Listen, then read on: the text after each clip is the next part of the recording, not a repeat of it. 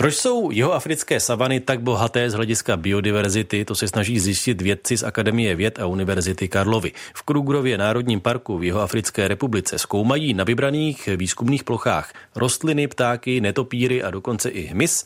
Jak entomologický výzkum v savaně vypadá a že není úplně bez rizika, zjišťoval redaktor Ondřej Novák. Vědci na 60 ploch po celém parku kladou pasti, které přes noc lákají noční hmyz. Na jednu takovou plochu přicházíme, ale musíme si dát pozor. Předchozí den totiž vědci museli místo opustit předčasně kvůli hrochům.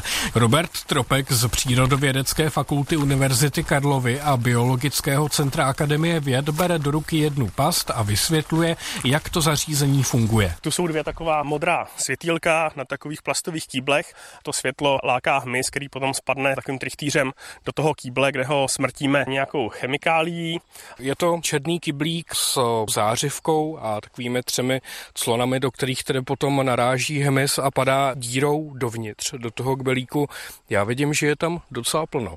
No, tohle je celkem úspěšný. Je tu třeba mopánový martináč, několik jich tu dokonce je. Tady je dokonce skupina ryze afrotropických můr, která nemá český název Euktorotidae. A to je poprvé během téhle expedice, kdy jsme nějakou zachytili. A zároveň je tu velká solifuga, pavoukovec s těmi jako obrovskými klepítky nebo kusadly, velký dravec. Přesouváme se k další pasti, ale slyšíme najednou zvláštní zvuk, který mi zní jako něco mezi chrochtáním a bučením.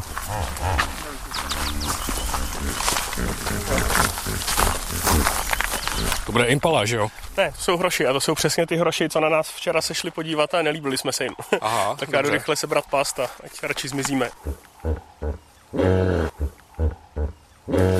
Zatímco vědci rychle sbírají všechno vybavení, ptám se našeho průvodce Anojta Mašeleho, jestli nám od těch hrochů hrozí nějaké nebezpečí. Začínají se totiž přibližovat.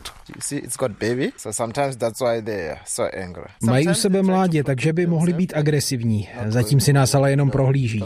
Základní pravidlo je nechodit blízko k vodě, protože to je jejich útočiště. A jakmile se přiblížíme, můžou na nás zaútočit. Jsou to velice rychlí běžci. Jsou sice velcí a těžcí, ale běhají velmi rychle, věřte mi. Hroši teda mimochodem ze všech afrických zvířat zabijou nejvíc lidí. To jsem jako nikdy neviděl. Říká se, že hroch člověka překousne v půli. Oni mají obrovskou sílu, ti samci spolu bojují, takže mají prostě ty obrovský tlamy, obrovský zuby. Rádi bychom zůstali v celku, takže nasedáme do auta a jedeme do kempu přebrat pasti na hmyz.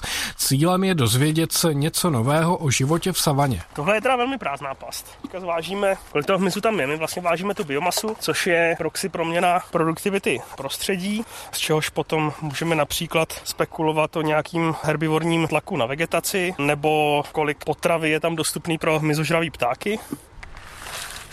41 gramů za tu noc, což je teda docela málo. My máme to rozpětí od 4 gramů až po nějakých 3 čtvrtě kila. Tak a ta druhá má pouhých 29 gramů. Takže je to vlastně docela chudé prostředí, dá se to tak přečíst? Tahle jedna plocha je dost chudá. To je právě u té vody, kde je většina té vegetace sežraná těmi herbivory. Obě ty pasti jsme si teda přesypali do plastových mističek.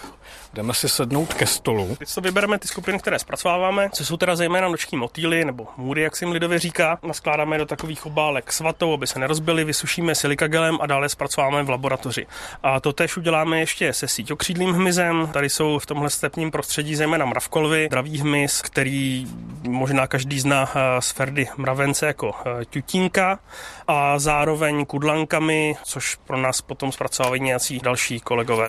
Dodává Robert Tropek z Přírodovědecké fakulty Univerzity Karlovy a Biologického centra Akademie věd. Výzkum hmyzu napříč celým parkem dává vědcům další informace o tom, jak jsou jednotlivé části místní savany bohaté a co ovlivňuje míru biodiverzity. Z Krugrova Národního parku Ondřej Novák, Český rozhlas Plus.